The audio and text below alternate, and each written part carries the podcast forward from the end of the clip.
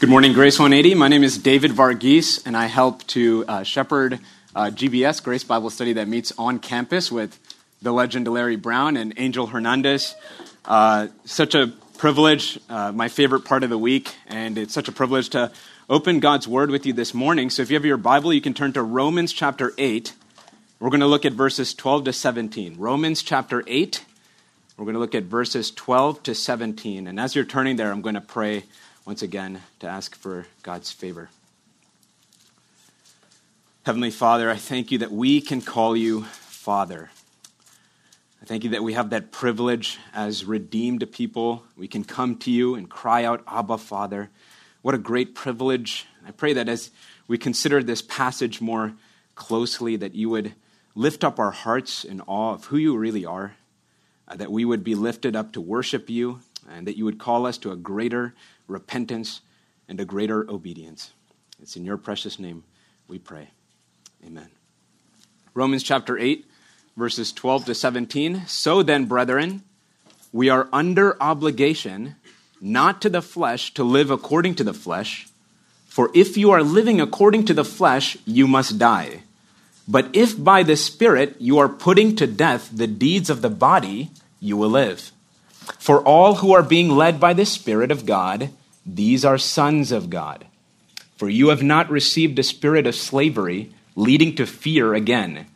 But you have received a spirit of adoption as sons by which we cry out, Abba, Father. The Spirit Himself testifies with our spirit that we are children of God, and if children, heirs also, heirs of God and fellow heirs with Christ, if indeed we suffer with Him, that we may be also glorified with Him. When I think of my mom, I, I think of somebody who wears many hats. When I was younger, if I fell down and got injured, uh, she would be like a nurse to me and she would bandage my wounds. If I was going through a hard time, my mom would be like a counselor to me, counsel me through the difficulties that I was dealing with as a troubled high schooler. Uh, and, you know, if I was hungry, she was a cook to me. She would make me great food. And if I was disobedient, she would be a discipliner to me and beat me with the rod and, and discipline me. But most fundamentally and most essentially, when I think of my mom, uh, she's my mom, she's my mother. And when I think of God, I think of someone who wears many hats, so to speak. In Romans chapter 1, Paul describes God as creator. That God created the world and he has manifested his invisible attributes in the created order. And that is something natural, that is something intuitive, that is something that you get. You know that intuitively. In the same way that you know that there's a builder behind this building we're in right now, even though you've not met the builder, you just intuitively know that there was a builder behind the building. And similarly, you look at the created world around you, you see the sun, the moon, and the stars, the zebras. You know intuitively that there's a creator behind the creation. And then in chapter 2, Paul reveals God as the lawgiver, that he's given us a conscience uh, that uh, sometimes excuses us and other times accuses us, that when we're obeying the word of God, that we feel peace and joy, and other times when we're disobeying, you might feel anxiety and fear and depression. And so, in this sense, he's a lawgiver. And the interesting thing there is the law of God, it, it's sufficient to damn you, but it can't save you. The fact that God is creator and the fact that he's lawgiver, everybody has access to that knowledge. Everybody knows it. Everybody naturally goes into the world as a creature in relation to the creator and, and as a law recipient to this lawgiver. Everybody experiences God in that way. And the knowledge of God as creator and the knowledge of God as a lawgiver is not enough to save you, only to damn you. And this was Paul's argument all along in the book of Romans he was showing you the law, that the law is a good thing. The law is not a bad thing. The law is a good thing because it shows you your sin. It exposes the reality of sin in your life. And it shows you the righteous requirements of God. It shows you the character and the holiness of God. So you know that the law is a good thing. It shows you your sin, shows you the character of God, but it is weak. It has an inherent limitation, but because in and of itself, it cannot produce righteousness in you. The law can't produce righteousness in you. And if you break one of the laws, you end up breaking all of them. That's what James 2:10 says. that whoever keeps the whole law and yet stumbles at one point is guilty of breaking all of the law. And it's kind of like a mirror pane that if you took a pebble or a stone and you threw it at the mirror pane or the window, you don't just puncture the mirror at the point at which you threw the pebble. You end up shattering the entire thing. And when you break one of God's laws, you break all of them in God's sight. And that's why Paul says in Romans 3:10 that there's no one good, there's no one righteous, there's no one who seeks for God, there's no one who does good, not even one. And then you see this glorious truth in chapter 321 that the righteousness of God was manifested apart from the law. And in Romans chapter 8, 3 and 4, you see that God, what the, what the law could not do, weak as it was, God did, sending his own son in the likeness of human flesh and as a sin offering. Jesus lived that perfect life that you and I could never live. He perfectly obeyed that law in our place. And it is upon saving faith in that Jesus that saves you from everlasting condemnation. That's why there's no condemnation. It is that faith in Him that actually makes you a son of the living God. And it is that third way that we relate to God is as a redeemer. So the first way is a creator, a lawgiver, then there's a redeemer. I think a couple of months ago at this point, I, I needed to get my, my license or my car renewed and you need to do something called a smog test. And to this day, I have no idea what that means. But I failed the smog test, and they told me I needed to go to an auto mechanic. So I took the car to an auto mechanic, and then he connected my car to what they call a monitor, and it was showing all these things wrong with my car that I didn't even know was wrong with my car. I had no idea. There's apparently a dozen things wrong with it, and I had this bill at the end of $427. And there's no point of me being angry at the monitor because the monitor's only job is to simply expose what's wrong with my car. And I can't rely on the monitor to fix my car. That's not its job. It simply exposes the reality that there's something wrong. I can't fix a car because I know nothing about cars. This monitor can't fix the car because the monitor's job is only to expose what's wrong with the car. And so the auto mechanic has to go in and manually do what I could not do and what the monitor could not do. Jesus Christ is something similar. I could not keep the law, weak as I was, sinfully depraved. And the law can't produce righteousness in me. But then God sent his son to live the perfect life, and upon saving faith in him, we're redeemed. Amazing truth. Galatians 3 even says that this saving faith makes you a son of God. That's the fourth way relate to God as Father as a son of the living God. And it's amazing to me how many people kind of assume that we naturally come into this world as children of God. Even unbelievers might coin that language of a child of God or son of God. That is not natural, that is thoroughly supernatural. That the Holy Spirit has to regenerate you. Ephesians 2 even says that you were by nature a child of wrath. You don't come into the world naturally a son of God. That is something that the Holy Spirit supernaturally does in you. This Holy Spirit regenerates you. The Holy Spirit gives you the ability to believe in Him. The Holy Spirit applies Jesus' perfect righteousness to you. And then the Holy Spirit takes up residence within you and then guarantees you everlasting resurrected life. Look at verse 11 of Romans 8. But if the Spirit of Him who raised Jesus from the dead dwells in you, he who raised Christ Jesus from the dead will also give life to your mortal bodies through His Spirit who dwells in you. The Holy Spirit guarantees resurrected life. And it is this glorious promise that brings us to these six verses, verses 12 to 17. And so here's the key truth that I want you to take away. The key truth is right here that the resurrection life promises new life, not only in the life to come, but in your life today. The resurrection life promises new life, not only in the life to come, but in your life today. That is to say, that if you are guaranteed resurrected life, that is not just a future expectation, but a present reality. There should be a concrete, tangible effect of this future resurrected life in your life right now. And if you're not seeing these things in your life right now, you should call into question whether you're a true believer. You should be upset about your status before God.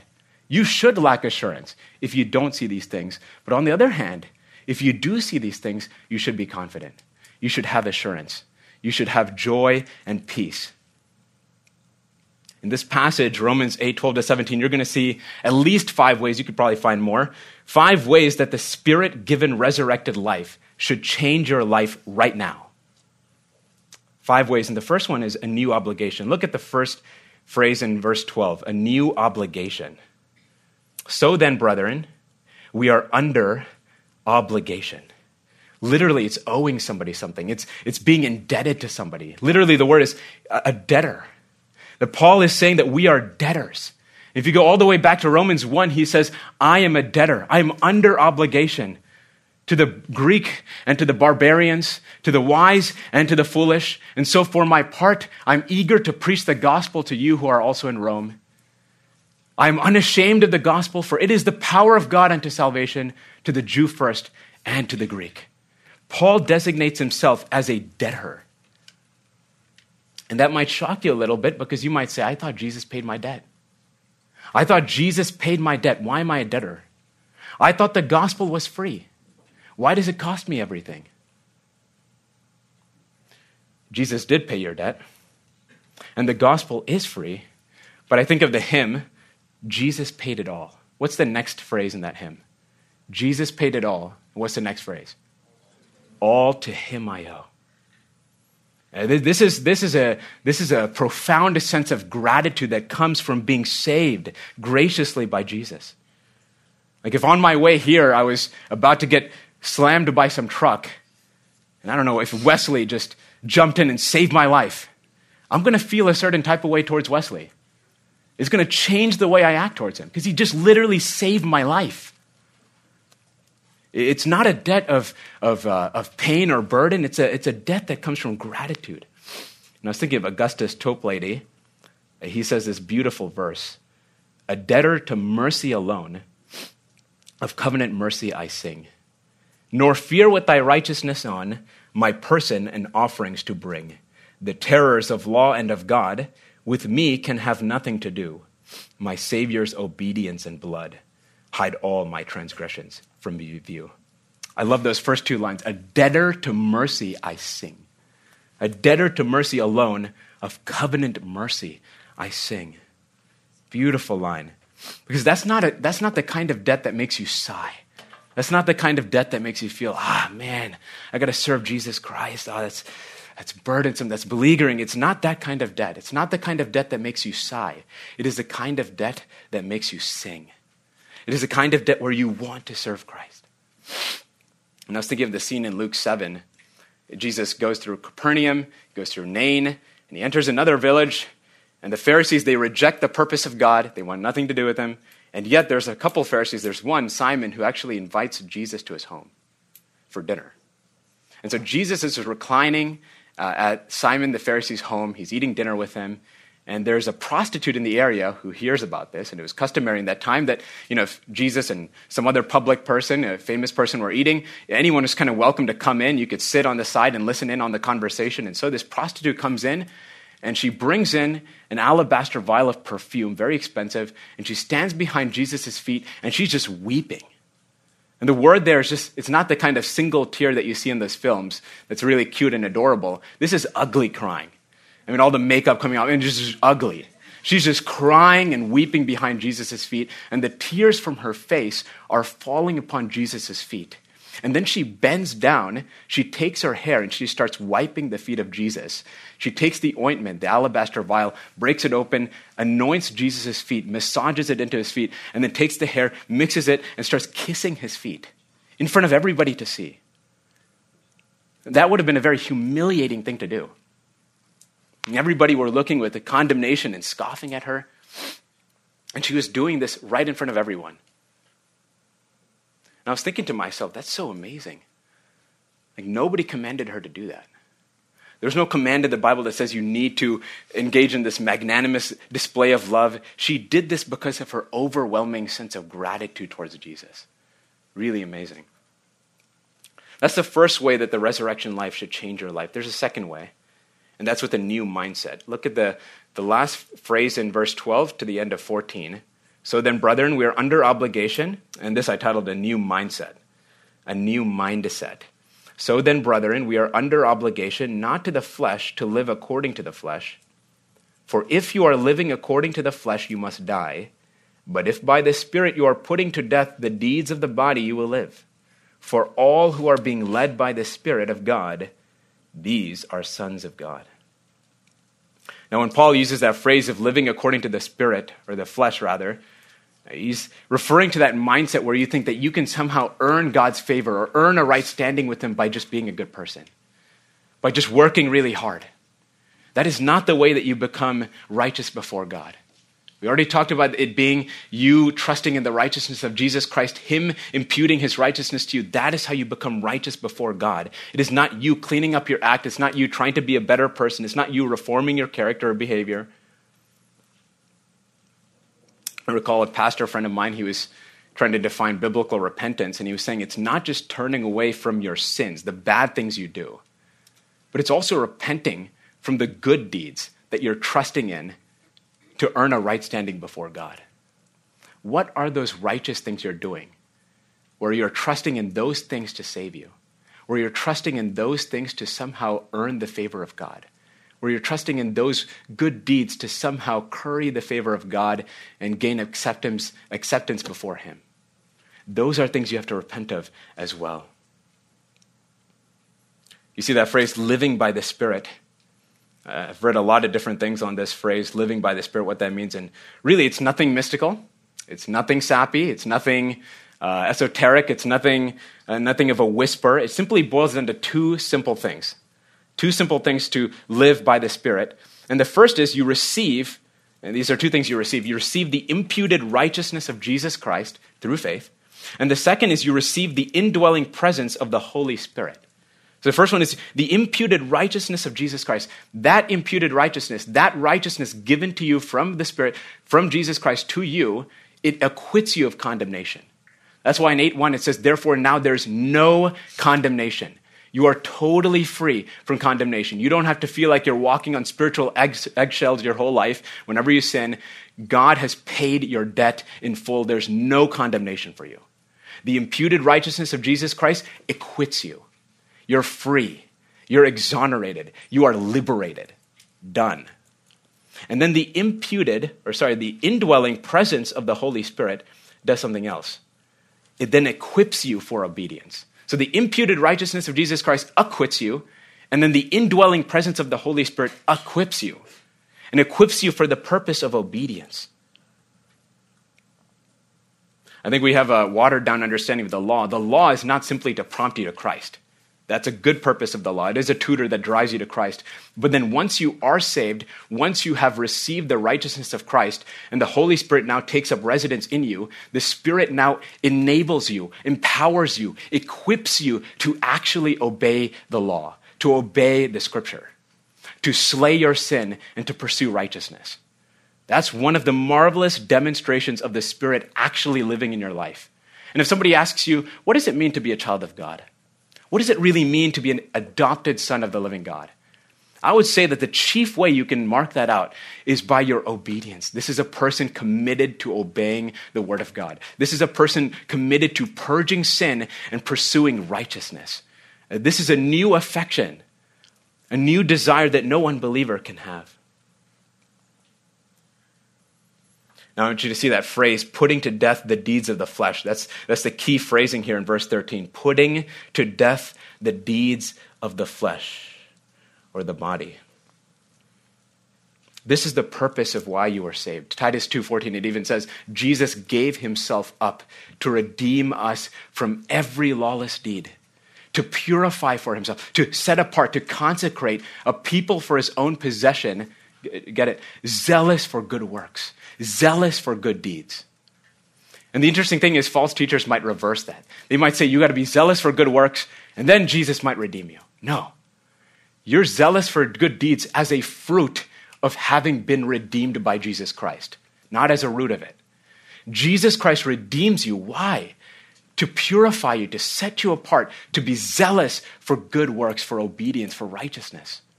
And if you're a person zealous and committed to righteousness, you are evidencing the work of the Spirit in your life. You're evidencing that Jesus has indeed redeemed you. And I think that's a great comfort to rest upon. you might also notice it says putting to death the deeds of the flesh. That this is not something that's one time deal, that this is something ongoing, it's repetitive, it's regular, it's a, it's a constant part of the Christian life this side of heaven. And I was noticing as I was even thinking about this, he says putting to death the deeds of the flesh. He doesn't say to suppress the deeds of the flesh. He doesn't say to ignore the deeds of the flesh. He doesn't say to maybe decrease or diminish the deeds of the flesh. He says to put it to death, kill it, slay it, get rid of it completely. And there's no qualification. He doesn't say only just kill those big sins like sexual immorality. He says put to death the deeds of the flesh, all of them. Unqualified. And I think that's important for us to think about because it's often those little sins, quote unquote, that lead to the big sins. That if you're not the kind of person killing and slaying those little sins in your life, I don't know what that is for you, but your mind is good at rationalizing sin. Whatever those little sins are in your life, you are called to put it to death, if indeed you are born again by the Spirit. It's those little sins that often lead to the big ones. And I think of John Owen, he says, Be killing sin or sin will be killing you. Very important because nobody wakes up one morning and decides, I'm going to rob a bank. Nobody wakes up one morning and says, I'm going to commit adultery with this person. Nobody slips into sin. You slide into it. There were so many moments of compromises before you ever reach that point. That is why you can do such an egregious act against God. And if there's not holiness, I think, leading up to that act, you're in a very dangerous situation. And I know that sounds sober, I know that sounds pretty harsh sounding, but here's the comfort that if indeed you view life here as a spiritual warfare, if indeed you struggle against the deeds of the flesh, here's the comfort. You're evidencing that you're really a child of God. You're evidencing that you're really born again. You know, unbelievers, they don't care about that. They don't care about slaying sin. They care about living it up you know, YOLO, you know, you only live once, live it up, have fun, you know, do whatever you want. You want. You be the captain of your ship. Why let somebody else dictate how you live? But if you're the kind of person where you have a sensitive conscience, where you're genuinely desiring, I want to pursue righteousness, I want to be holy before God. I want to kill this sin. I don't want to grieve God. You're evidencing the work of the Spirit in your life, which no other human instrument can do other than the Spirit of God. And that's amazing. And I think you should be assured by that. Let's look at the third way your life should be changed. If indeed the Spirit of God has regenerated you and it will give you resurrected life, this is a third way that your life should be changed right now in the present. And it is a new fear. Look at verse 15. For you have not received a spirit of slavery, leading to fear again, but you have received a spirit of adoption as sons, by which we cry out, Abba, Father. Martin Luther, he distinguished between two types of fear uh, fears that he called a servile fear, and another fear he called filial fear. And the servile fear refers to the kind of fear that a prisoner, somebody accused, somebody in this jail cell, might feel towards this dictator, this Hitler kind of person. You're terrified of that person. Whereas the filial fear that somebody might experience is this friendly fear. It's kind of like the fear that a child might have for the father. It's a, it's a fear that is born out of reverence. And you know, as you survey the scriptures, there's two different types of fear. There's this sinful kind of fear that draws you away from God, and then there's the godly type of fear that draws you to God. And there's a big difference between those two things. The person who has that servile fear this fear that drives them away from God, this is the kind of person, when they sin, they're more grieved over the offense rather than the offended. They're more grieved over the fact that they did this thing that they didn't want to do, and it makes them look bad, more than the fact that they sinned against a holy God, more than the fact that they grieved the one who saved them. That's a kind of an evidence that you have that wrong kind of fear. And I think of Spurgeon, he even talks about true prayer. He says that true prayer is not the noisy sound that clamoring lips repeat, but the deep silence of a soul that clasps Jehovah's feet. You see how personal that is? It's not this impersonal, rote, mechanical, mindless exercise of piety. You can see a lot of folks engaging in praying, maybe even praying and fasting all day, thinking that this will somehow accrue for them some kind of spirituality or righteousness or good standing before God. But it's impersonal. It's not directed to, towards God. It's not because they want to honor God. And I think a principle there that you want to think about is you want to beware the danger of disconnecting your practice of spirituality from the person of God.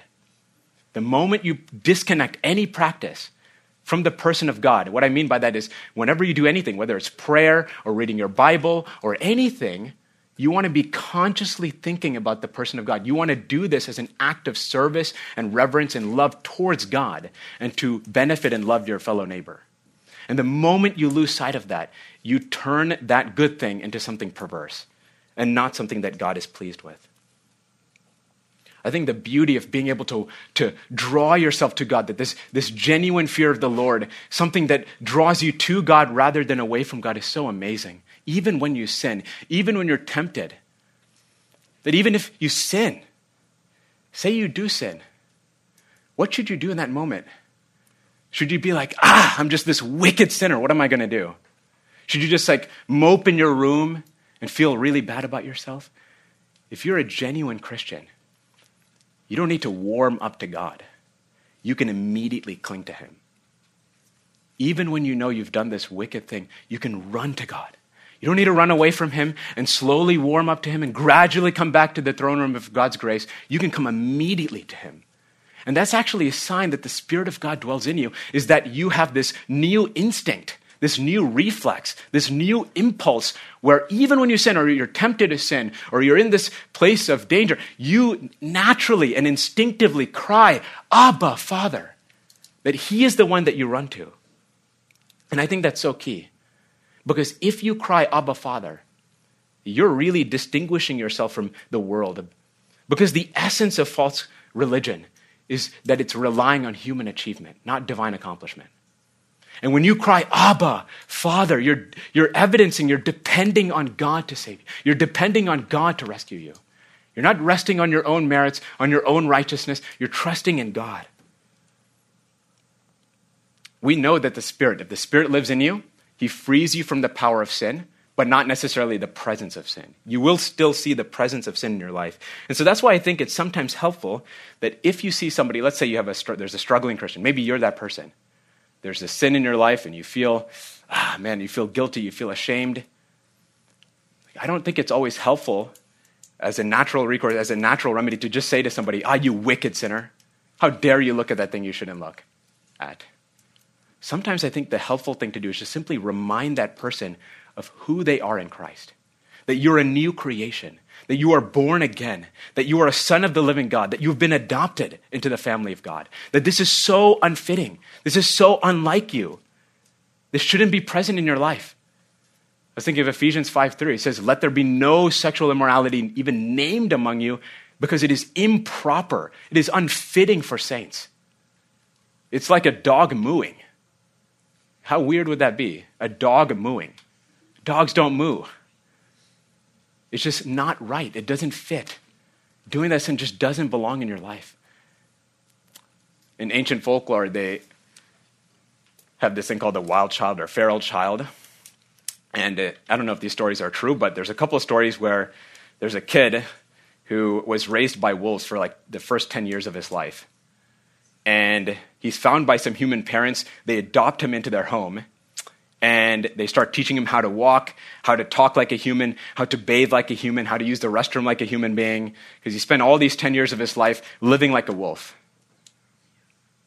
And he's so thrilled. He's part of this human family now. He's adopted, he's secured in this family, this human family.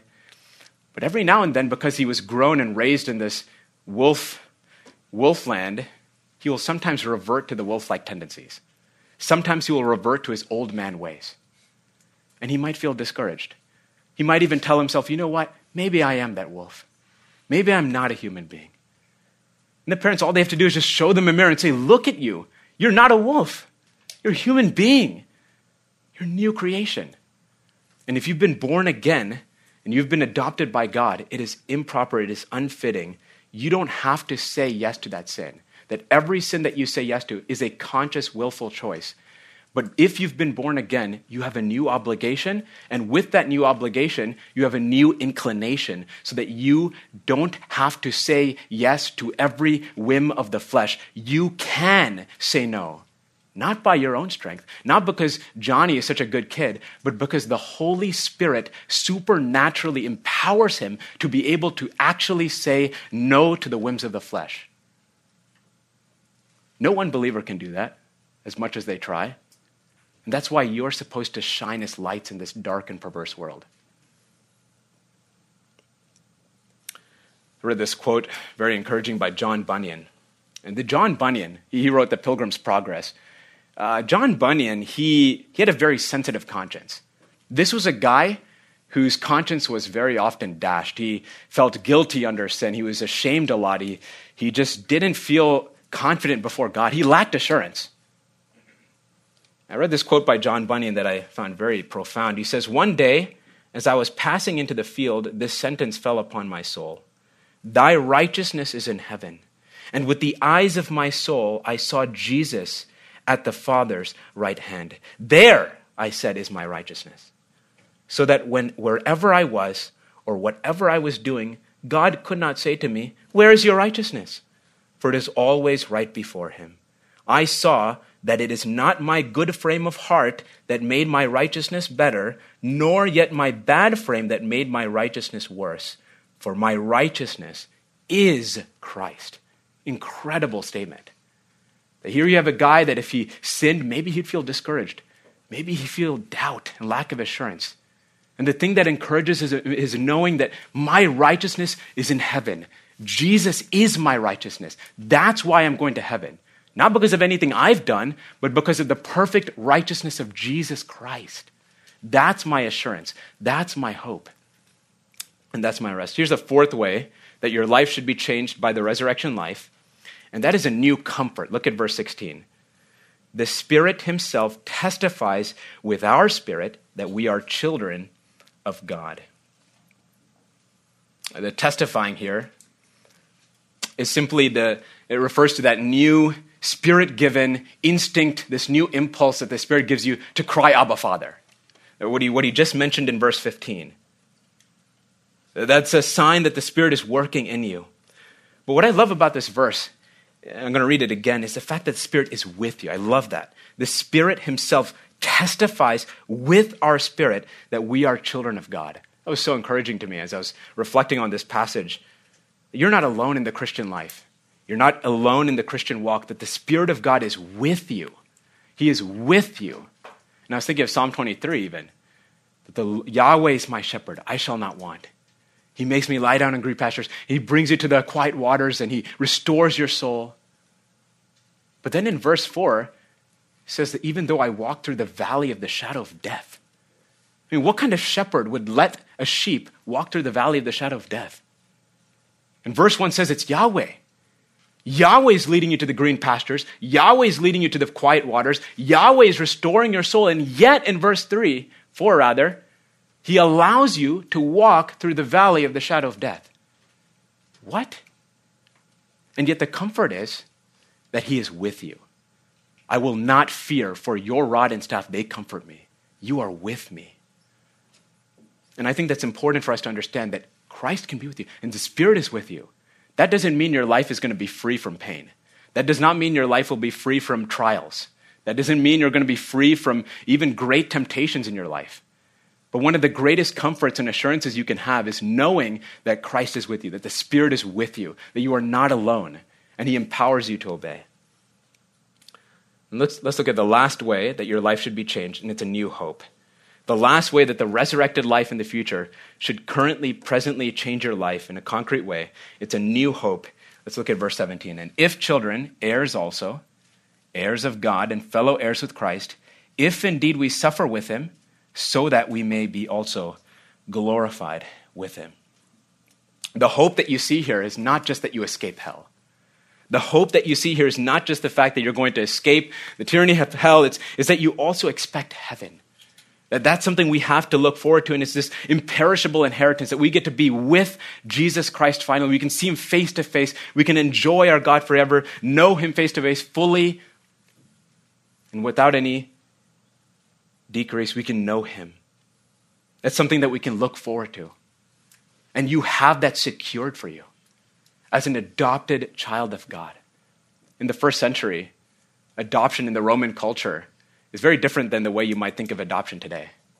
That adoption in the first century Rome, it was more secure than biological status as a son. To be adopted, it was a very deliberate act and it was a way that a parent might perpetuate their name and their inheritance. So to be an adopted child of God in first century Rome was to also have this security and also have this great inheritance waiting for you. And even Julius Caesar, he adopted Octavian, who would eventually become um, Emperor Augustus. Great inheritance, great security, and there was no way you could remove that person from being an adopted child. Nothing they do would remove that status. You could do that with a biological son. You could disown a biological son, but not an adopted child. That once you are decidedly adopted, you are forever adopted. You are secured. And if you're an adopted child of the living God, your salvation is not going to be taken away. You can know that for certain.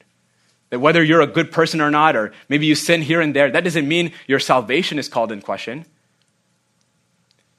Although, if, if, there is a, if there's an unrepentant pattern of sin, maybe that's, that's a sign you're not a Christian to begin with.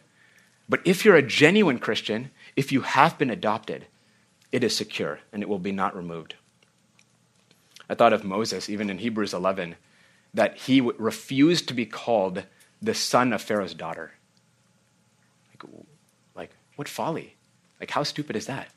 He refused to be called the son of Pharaoh's daughter and he would rather endure ill treatment with the people of God. He would rather endure ill treatment with the people of God than receive the treasures of Egypt. Why? Because he knew that it was better to live for Christ. He knew he was looking to the reward of Christ. He thought the reproaches of Christ were better than all the treasures of Egypt. He was looking towards this future inheritance. And that's that last conditional statement. Look at that. It says, if indeed we suffer with him, that we may be glorified with him. That if you look at this Christian life right now, it's not going to be free from suffering. That you can't get glory without this suffering right now. And you can see prosperity gospel folks, they're trying to twist that. They're trying to say you can live this prosperous life right now and somehow get glory. It doesn't work that way. That if you're a true Christian, you are somebody who's daily putting to death the deeds of the flesh. You are daily picking up your cross and following after Jesus Christ. And I think this is one up, this is the one up that false religions might have on Christianity. Because they promise instant gratification. Why wait for sexual gratification? Or why wait for money advancement? Why wait for that job promotion when you can grab it right now? When you can be instantly satisfied right now? Why wait? You with Christianity, there is a sense in which you are waiting for that future inheritance. You're waiting patiently, trusting and, and, and, and believing in the promise of God to come to pass. And I was thinking of uh, in uh, Stanford, they had this marshmallow experiment. You guys probably have seen this with the kids.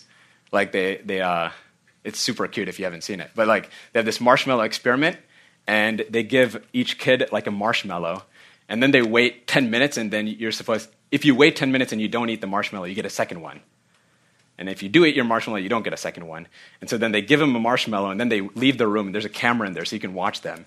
It's just so funny seeing how much they love this marshmallow. They're, they're really struggling over this marshmallow. It's just funny. Uh, and then they found out that the people who waited the 10 minutes and got the second marshmallow, they ended up doing better, and SAT scores went to better colleges, and et cetera, et cetera.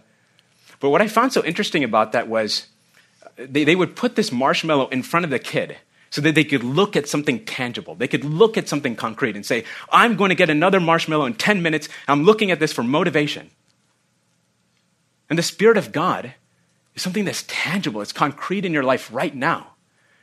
You don't have to just wait in this darkness, in this cave, hoping that maybe one day you'll get this inheritance in heaven, you will see a concrete, tangible impact on the way you live your life right now. You will see the Spirit testifying with you, giving you peace, assurance, confidence, putting to death sin. All of these tangible visual displays that God is really working in you right now, and that gives you more and more motivation for the future inheritance to come. It's incredible. So, as I wrap up, I just want to, I want to close with what I began with. that these truths here are amazing because if the Spirit of God really lives inside of you, that is not something that you just die and then you wait for once you die. You can actually experience the power of the resurrected life right now, tangibly, concretely, right now. And so, if you're seeing your life changed in these ways that I just described, in these five ways, if you're seeing your life having these marks, that's a sign of assurance for you. You can be confident, you can be secure. You don't have to live in this mystical, dark doubt. You can be sure that you are going to heaven. You're going to receive this inheritance laid for you if these five things are true for you. And then on the other side, if these things are not present in your life, if maybe you said a prayer and you're like, okay, I'm going to go to heaven now, but you're not seeing tangible change in your life right now, that should cause you to question whether you are really a believer. If your life is not tangibly changed right now, that's not a good sign. Probably not a sign that you're a true child of God. But here's the hope that all those who cry to Him and come to Him, He will give you new life. That if you humble yourself, come to Him, He will give you new life. And you'll see your life changed even right now. Let's pray. Our Father, I thank you for the scripture, Romans 8, 12 to 17, just seeing the work of the Spirit in the lives of believers. I thank you that this is not just something we just look forward to in the future, uh, that it does have a present, concrete, tangible bearing on the way we live our life right now. Lord, I pray that even one thing would stick in the minds of these high school students that uh, your Spirit would provoke them, uh, either to assure them or to afflict them, uh, that they might receive you and uh, pursue greater obedience. It's in your name we pray. Amen.